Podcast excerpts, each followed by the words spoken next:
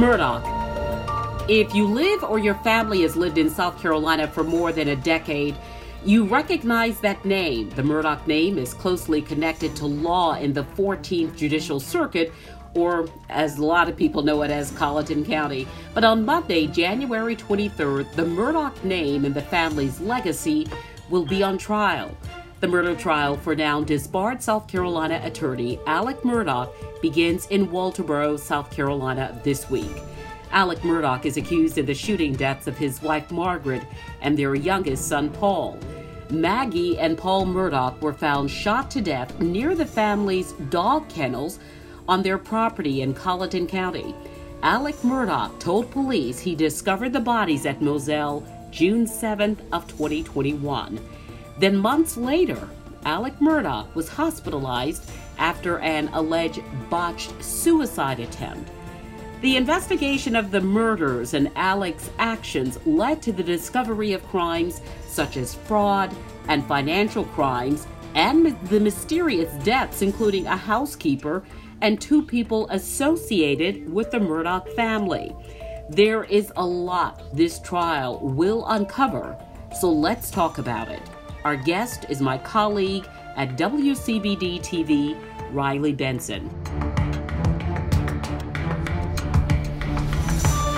Riley, thank you for speaking with me. Carolyn, thank you for having me. For more than a year, you have followed the crimes and consequences that have happened surrounding the Murdaugh family and Colleton County. First of all, tell for those who may not be associated with Alec Murdaugh or know the name well, who is Alec Murdaugh, this former lawyer who's now on trial for killing his wife and son? Dating back several generations, nearly 100 years, the Murdaugh family served as the solicitor um, in this area, serving, you know, Colleton, Hampton, Beaufort, Jasper, uh, these counties in the Low Country. Alec Murdaugh being the uh, the newest generation of the Murdaugh family, uh, a esteemed lawyer by all accounts, you know, prior to these investigations, someone who was seen as a maybe a larger than life figure in in, in the area, Colleton, Hampton. Uh, Alec Murdaugh at the time had been working for his family's long-standing law firm, then known as uh, PMPED, now the Parker Law Group, as one of the partners of that law firm, you know, winning major settlements uh, over a period of years. Alec attended um, USC, uh, South Carolina Law School, uh, graduated there as many of his family members, his father, his grandfather, great grandfather had done so.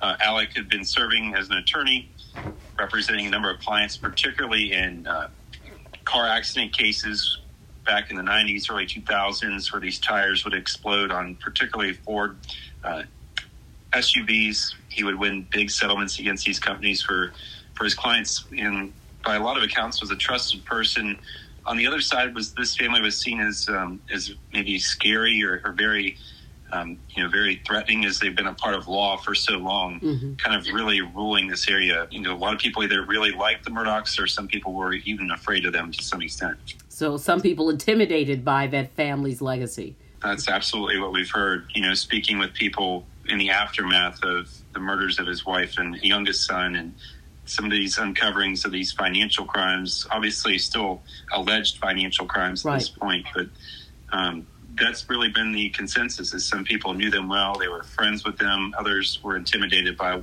what the Murdaugh name stood stands for in that area. Riley, why does the prosecution say Alec Murdaugh murdered his wife and son? The big picture here is in 2019, Alec Murdaugh's son Paul uh, was driving a boat in the wee hours of the morning in February, uh, crashes it while allegedly being heavily intoxicated, uh, throws several passengers from the boat, one of them being Mallory Beach, who at the time, 19 uh, year old girl, they don't find her body for a week.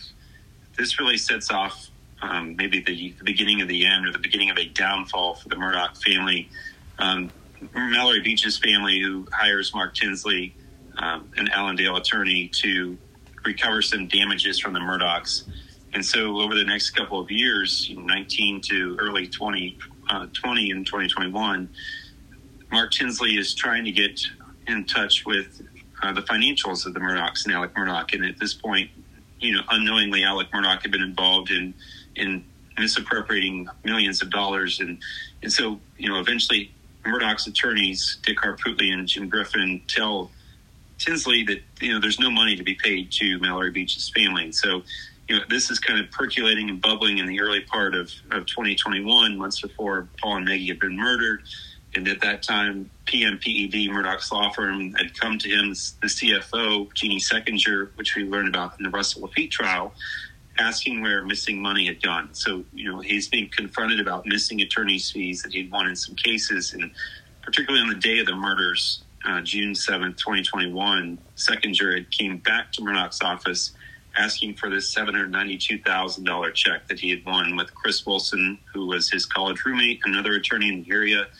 That money had never showed up to PMPED, but a bill did for Murdaugh's services or for their services. So um, they're questioning where this money's at. At the same time, Alec gets a phone call that his father had gotten a terminal diagnosis, was you know not doing well. Long story short, state prosecutors say that Alec allegedly committed these crimes, murdering his wife and youngest son, to delay the uncovering of a long-standing 15-year period of financial crimes that Alec allegedly, you know, is accused of stealing almost $10 million over 15 years. And um, essentially, because of the boat crash, they say the writing was really on the wall that his financials were going to be exposed, these crimes are going to be exposed, and so they say he kills his wife and son to, you know, get sympathy, to buy him time to figure out how he can cover up these financial crimes, uh, and kind of to you know draw the attention away from that. The the murders happened June seventh, twenty twenty one. You say that right. this was actually on the day that pretty much all heck broke loose with the right. Seckinger information. Yeah, all heck did break loose, Carolyn, for sure. The Russell Laffitte trial uh, last year, uh, these details kind of started emerging that you know, PMPED as early as March had been questioning where this money was, and you know they eventually came back in on June seventh. Alec was in his office, supposedly working on uh, the boat case, which was getting ready to go to.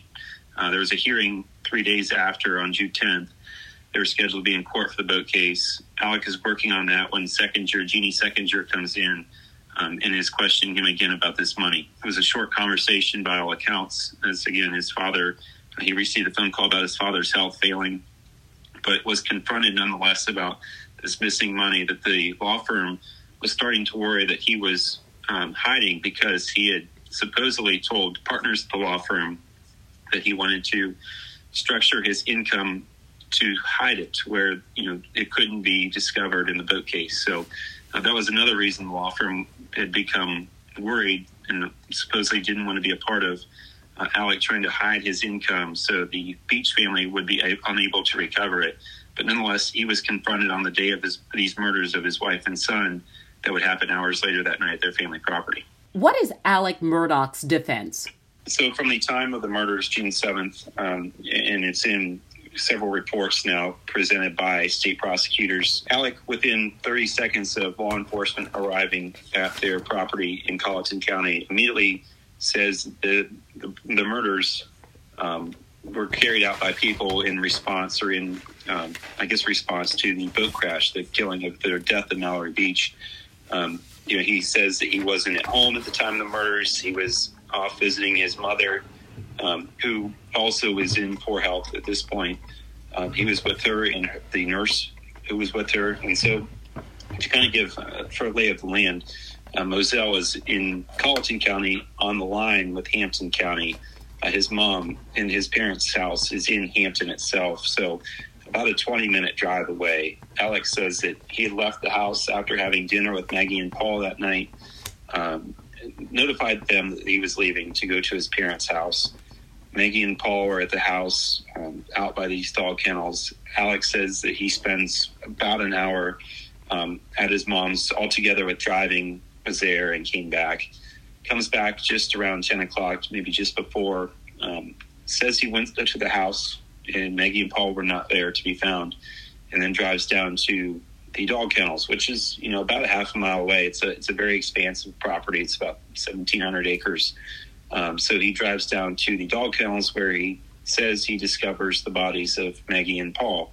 Um, you know, a couple feet away from each other. Paul at this point was half in and half out of a storage closet in the dog kennels. Maggie was laying nearby. Um, calls 911. I think it's 10:07 p.m. that night, and says, you know, he wasn't home at the time of the murders. He wasn't there, and you know, has admitted to some of these financial crimes, but would have never killed his wife and son. Had no reason to do so.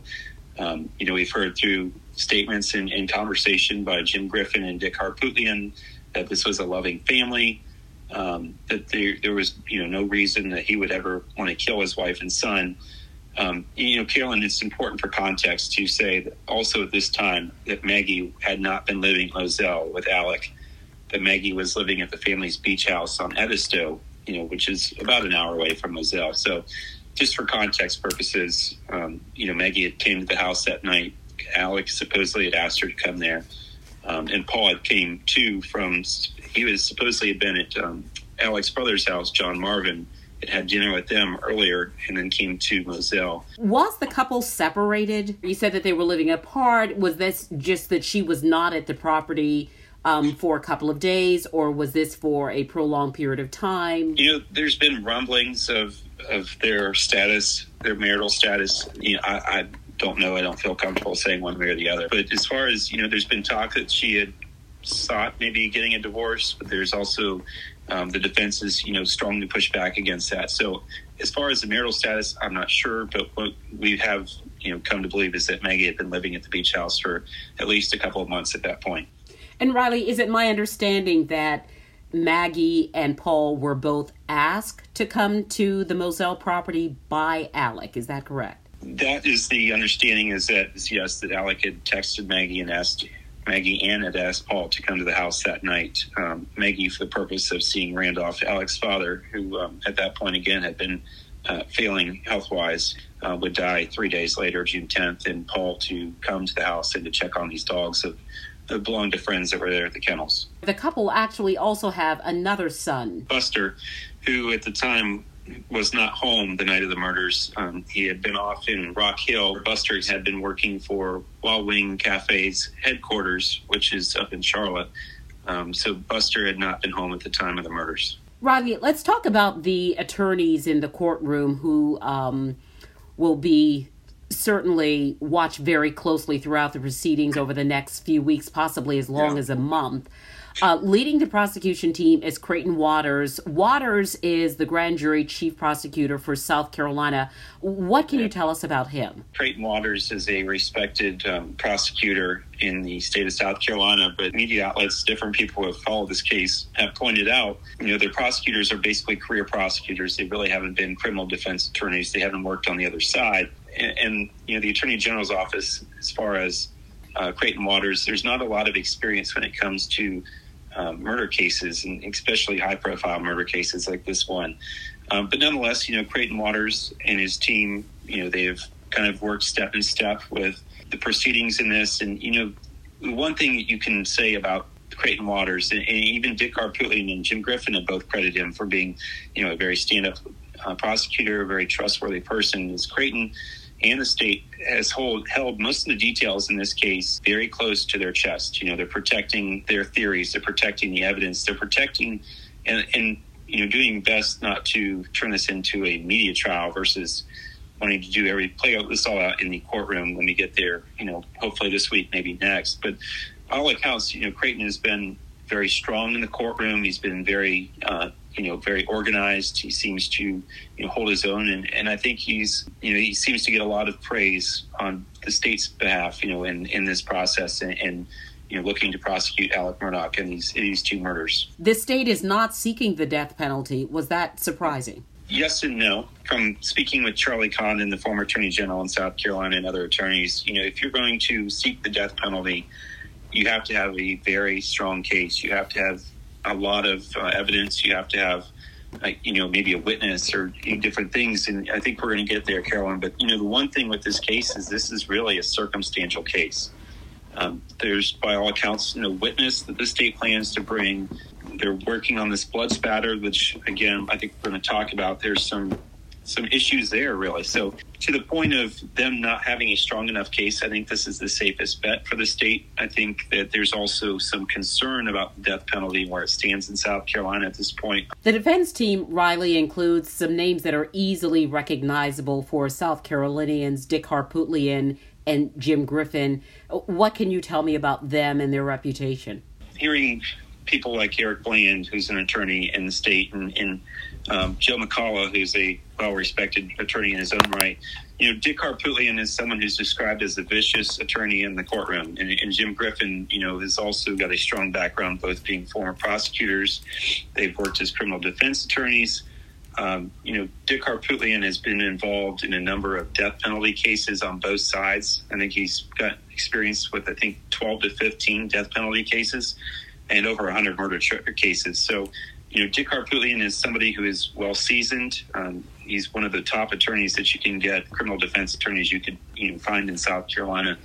Um, he's been very aggressive in his motions and, his statements, in his stance on where this case has st- stood, and you know um, how it's progressed. Obviously, they filed for a speedy trial. They're they're really trying to take it to the state and catch them off guard. But a lot of respect, I think, statewide for um, State Senator Dick Harpootlian and, and Jim Griffin, who have you know have worked a long time in the state and have have really handled some high profile cases both as prosecutors and as criminal defense attorneys. So, you know, I think there's a lot of experience on their side. Both sides very experienced, but one side certainly having more experience in this area uh, with yeah. criminal defense.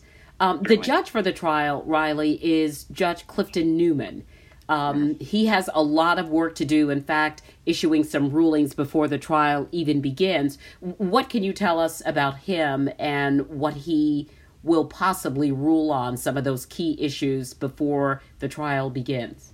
You know, before we get into that, I, I just want to say I think Judge Clifton Newman deserves a lot of credit. He's been super um, accommodating and friendly for media, um, you know, like ourselves, making sure this case isn't hidden; it's all out there in the public.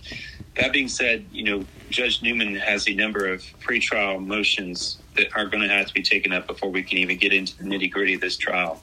Um, we're looking at one involving blood spatter, where the state had a um, independent expert test a shirt, the shirt that Alec had been wearing the night of the murders when he discovers these bodies.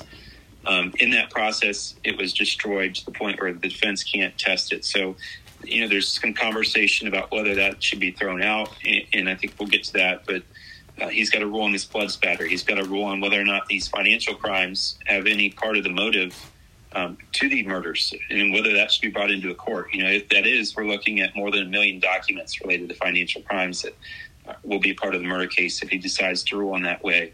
Um, you know, those are big things that are going to have a big impact on on how this case plays out in trial. Uh, it can really shift you know, this, it could strengthen the case for the state. It could cause some weaknesses or holes for the state, and, and vice versa on the other side. So, you know, Judge Newman has been very professional. He is, um, he's by all regards, by all accounts, a no nonsense judge. Um, I can tell you that he will plan to start court at about 9 a.m. each day and, and plans to run until about 5. Now, you know, that could go shorter or longer depending on whether or not they get into a groove and, and we can get some things done. But um, you know, Judge Newman has been um, a no nonsense judge. He's you know ruled in both sides, both favor of both the state and the defense on a number of motions we've heard and seen over the previous months. But you know, there's about four or five motions that he's going to have to take up either before or after jury selection, which will start this week. Um, and until those are done, we can't even start to get into the trial. But you know, I anticipate Judge Newman to be on top of it. He's you know he's been a very um, you know, stand up judge, in my opinion, you know, being in the courtroom with him a number of times now. And like I said, he really does deserve credit for trying to make sure this case is in the public eye as much as possible. And Riley, very sadly, on a very personal note for Judge Newman, um, his son um, passed away over the last few weeks. And so he's yeah. had to also deal with that. Obviously, your, your thoughts and condolences to Judge Newman. His son was was very young when he passed away, but um, you know, there's been some rumblings in, on social media and, and Facebook and different things about, you know, oh, will this play some sort of impact in this case and the personnel, you know, the personal aspect for the judge. And, you know, I, I don't think so. I don't think that's something that the judge would bring in. But obviously, understandably, he's dealing with some personal things in, in the passing of his son, preparing for you know for one of the biggest cases, at least you know at this point in South Carolina.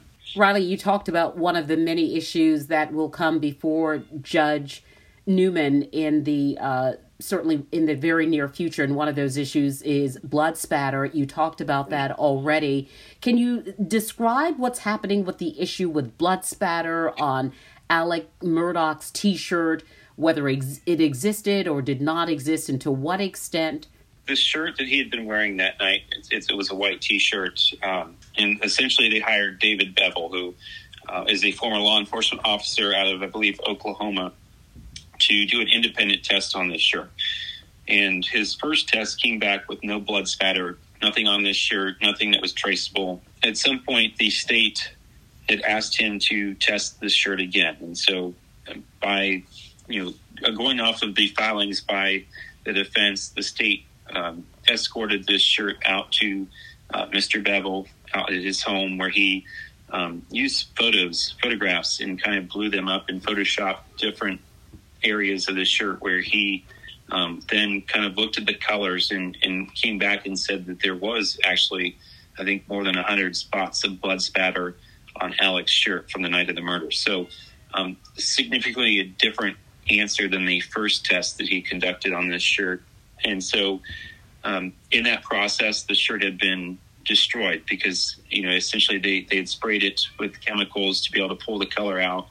Um, and then one point had cut circles out of the shirt where these um, locations were identified were at. So essentially, you were left with nothing. The shirt had been stained blue at this point, um, had been heavily, you know, cut. So the defense's argument is that there was no blood spatter. Now there is blood spatter. The state, the defense has gone as far as to saying that the state basically pressured um, Mr. Bevel into changing his opinion and his findings on the shirt to you know, strengthen the state's case. That's the defense's claim. Um, so, you know, they want this thrown out. And if they do get this shirt, blood spatter evidence thrown out of this case, that will be, by all accounts, you know, speaking with attorneys closely connected, that would be a big, a major blow for the state's case. Because again, you don't have a witness. You know, there's the murder weapons are outstanding. You don't have any kind of video of the actual um, killing. So if that were to be thrown out, that could really cause an issue in this case for the state and something that you have to closely watch and expect that Judge Newman will, you know, certainly take his time on in ruling on whether or not this should be brought into the courtroom. Some attorneys say he will allow it to be brought into the courtroom, but will allow the defense to make the same argument to the jury. And so, um, certainly, I, I, do expect if he does does decide to allow it to be brought to trial, that the defense will have a very strong argument to make to the jury about their you know the credibility of this the testing and and and whether or not it should be held up in this case. Riley, is it also correct that Mr. Bevel has retired? Yes, he, he is a retired law enforcement officer. Um, and don't quote me on what level he had worked for, but he had been, I think, in it with the sheriff's office for a long time, you know, a couple decades.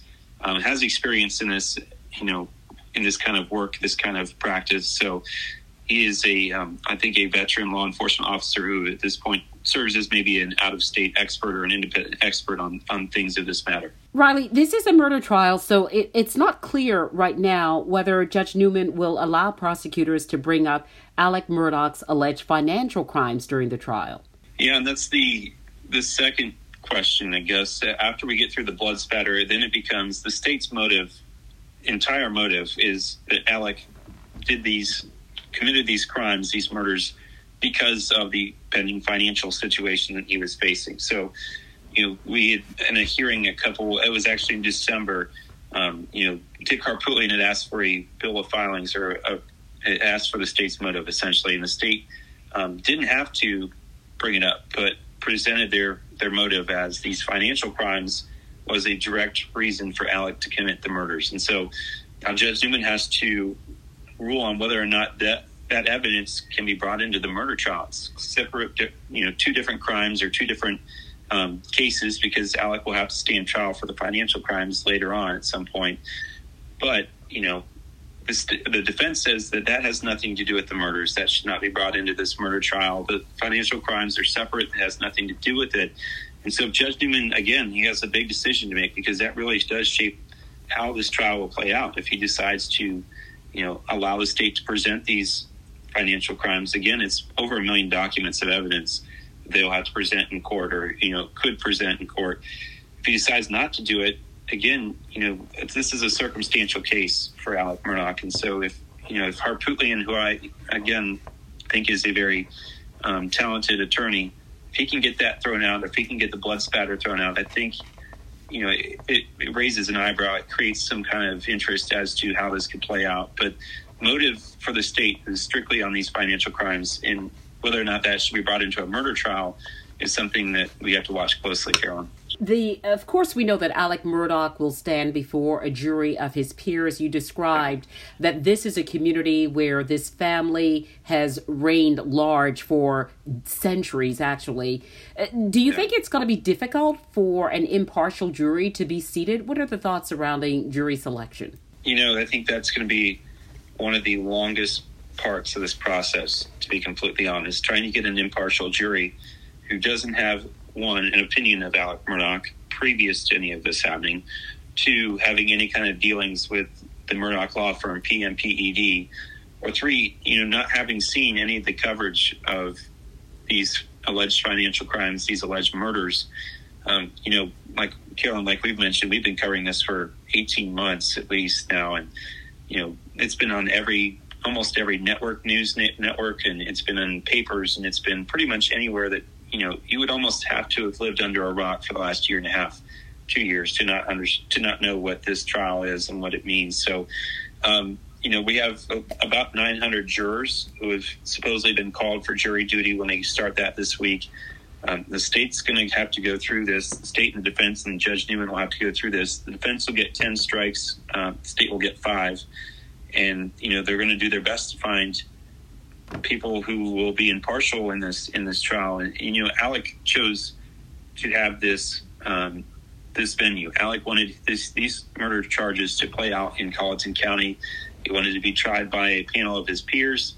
Um, the, the, theory is the defense thinks they can get maybe one or two, three people who are either a intimidated of the Murdaughs and will not convict him of murder, or maybe be someone who you know still thinks highly of the Murdaugh family. So uh, I think it's a real challenge for both the state and the defense. You know, trying to find an impartial jury. Um, you know, I've heard rumblings from again talking with attorneys that you know expect a large number of people to immediately say they want out of this come Monday morning. Um, maybe a couple hundred, maybe you know a couple tens of people, but expect a significant amount of people to immediately right off the bat say they want nothing to do with this because it is so high profile, it is so maybe volatile is the right word. Um, it's going to be a process. You look at the Laffitte trial, Carolyn. I mean, we had a number of jurors come to, you know, the conclusion they wanted off of the jury as they were deliberating a verdict. So uh, that was, you know, unusual. That was that created maybe chaos in, in the tenth hour of that, eleventh hour of that um, trial. So it, I think it's going to be a real challenge, and I think you know, hopefully we don't have the same thing we saw in the Laffitte trial play out here. But this could last a couple days. You know, we've heard two days to five days just to seat a jury, and if you do that, you know, you're really looking at pushing back the length of this trial. Right now, scheduled for three weeks to wrap up on February 10th, I believe. Uh, there's a real possibility this could go a week or two longer than that, maybe even longer, depending on how these different issues play out. Riley, you mentioned Russell Laffitte. Can you explain who he is and what happened during that trial, which happened in January? So, uh, Russell Laffitte was um, a bank executive with Palmetto State Bank, um, which is headquartered out of Hampton, same uh, town where the Murdaugh law firm was, uh, where it sits and is headquartered out of. Um, Palmetto State Bank, the Laffitte family who founded that bank, um, you know, longstanding partners, business partners with the Murdaugh law firm. The Murdaugh law firm was uh, the bank's biggest client outside of any government agency in that part of the state. So uh, Russell Laffitte, the Laffitte's grew up across the street from Alec Murdaugh and the Murdaughs. Uh, Laffitte's father was Murdaugh's godfather, and uh, Murdaugh's father was Laffitte's godfather. So um, over a period of years, uh, Alec had used uh, Palmetto State Bank as his personal bank and as his professional his business accounts. Um, and through that trial, we learned that Alec had often go into Palmetto State Bank and would ask for, um, you know, advances on money or would ask for credit lines, or it, at some points it asked for um, Russell Laffitte, who had served as a, number, a conservator for a number of Murdaugh's clients, to loan money from uh, the, the, conservator accounts to Alec Murdaugh to cover debts that he had had in other areas. Uh, Alec Murdaugh was uh, someone who made millions of dollars a year in most years um, and had done financially well by all accounts until the recession in 2008, I believe the late 2000s. Uh, he made a couple bad land deals. Laffitte's allowed Alec to, at points, be uh, in debt by more than $100,000 on his accounts at Palmetto State Bank. So uh, he was charged Russell Laffitte was charged federally with misappropriation of funds, with um, misappropriation of uh, bank money, and, and different things. There was uh, six federal indictments. He faces state charges yet too, but uh, that went to federal court in Charleston uh, last November, and it was three weeks. You know, I was in that in that courtroom, and, and basically, and we covered uncovered a lot of the financial stuff that the state wants to introduce in Murdaugh's murder trial.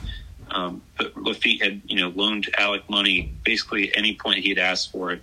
After three weeks, um, the jurors deliberated this for eight to ten hours. Came back, and and one of them had um, she needed to take some. She needed an antibiotic that she had ran out of, and another juror had felt anxiety and bullied, and, and a group of them had felt a certain way. And so two jurors were dismissed. The eleventh hour. It was the Tuesday before Thanksgiving. Um, Laffitte agreed to one of them being dismissed, but not the other. Two new jurors, two alternates were placed on. They went back and deliberated for 40 minutes, came back and had guilty verdict on all six federal indictments. Um, Laffitte, as we know, is, is um, has hired new attorneys. He's asking for a new trial. He's asking for that to be thrown out. Um, so, you know, these two were supposedly seen as two people who operated in these financial schemes kind of hand in hand uh, Russell Laffitte is seen as someone who basically allowed Murdaugh to misappropriate, you know, hundreds of thousands of dollars, adding up to almost millions over a period of 15 years through the you know the use of Palmetto State Bank and Laffitte, Russell Laffitte's position um, as an executive. He was CEO at that bank up until um, January of I believe 2022. Um, when he was relieved from his from his duties because of some of these crimes and allegations starting to be uncovered. Riley, this trial will be televised nationally on Court TV. There are several documentaries about the murders and misdeeds surrounding the Murdaugh family, and, and you've actually been a part of some of these documentaries that we've seen. Um, yeah. So, you know, I, I think it's going to be one that really continues to hold the attention of the general public. Um, yeah. Do you think that that's going to factor into how the court proceedings play out over the next few days and weeks?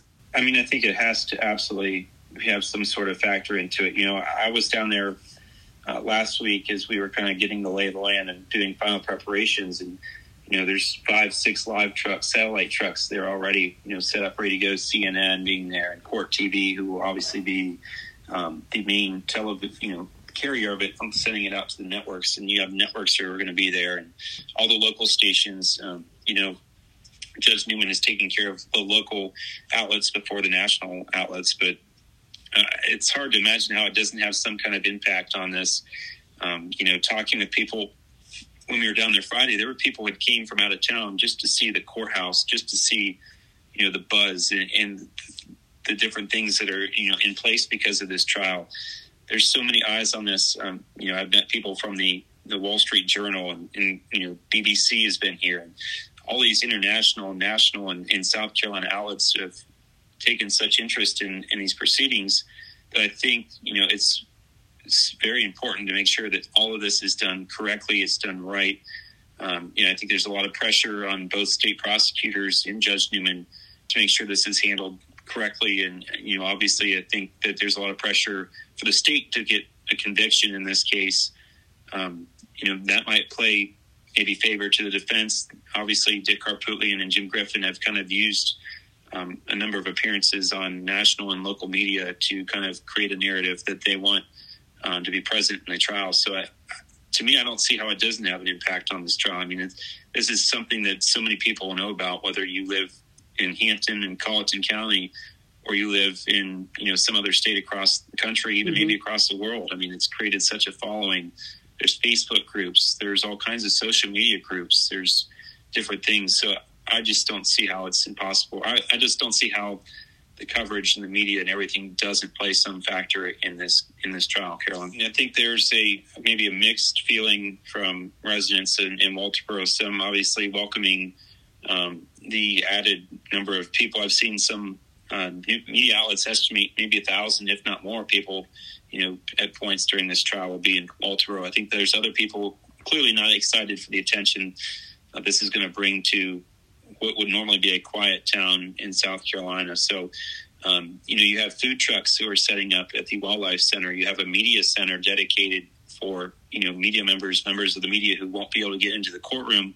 Which again, it's limited seating. There's 234 seats in the courtroom. I think there's about 15 outlets who have been media outlets who've been approved to get into the courtroom on a daily basis. You know, luckily, uh, I'll be in the courtroom every day for this trial. But you know, there's a the state attorney's office or attorney general's office has a trailer set up for witnesses to be housed uh, in this area. There's Airbnbs being rented. There's hotels being rented. So I think there's a number of people who are welcoming the, you know, maybe the business that will come to Walterboro over the next two, three, four, five weeks.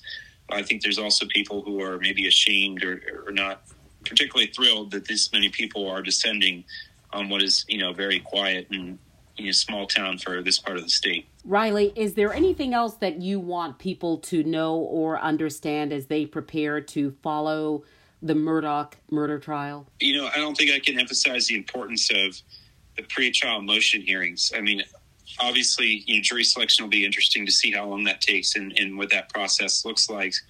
But these pre-trial motion hearings can really shape where this trial goes. You know, what does Judge Newman decide to do about the blood spatter?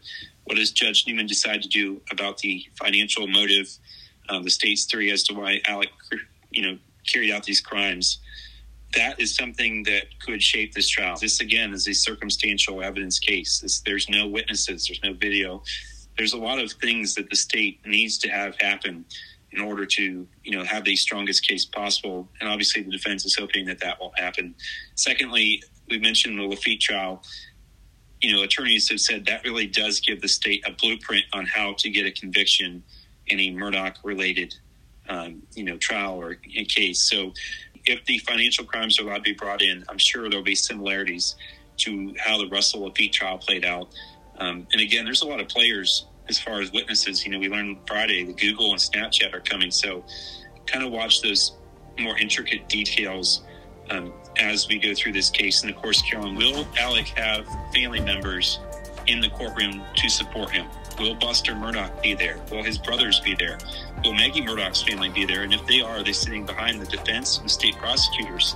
Alec hasn't had any kind of family support to this point in any of his court hearings. That's also something I think that's very telling to see if the family shows up and if they do, who are they supporting, sitting behind you know, those are just kind of some details that, of course, we'll bring you on, on News 2 throughout the trial. But, you know, keep those things in your mind because, you know, those are bigger than, than you'd think, I guess, would be my, my point, Carolyn.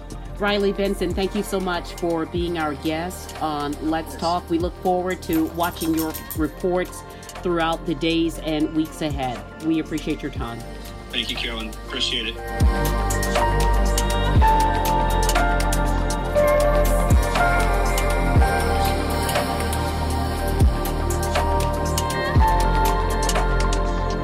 That's it for this episode of Let's Talk. Let's Talk is produced by Eric Johnson. I'm the host, Carolyn Murray. We welcome your comments and advice on our podcast, so please write a review and share the link with others. Thanks again for listening to Let's Talk. Goodbye until the next time.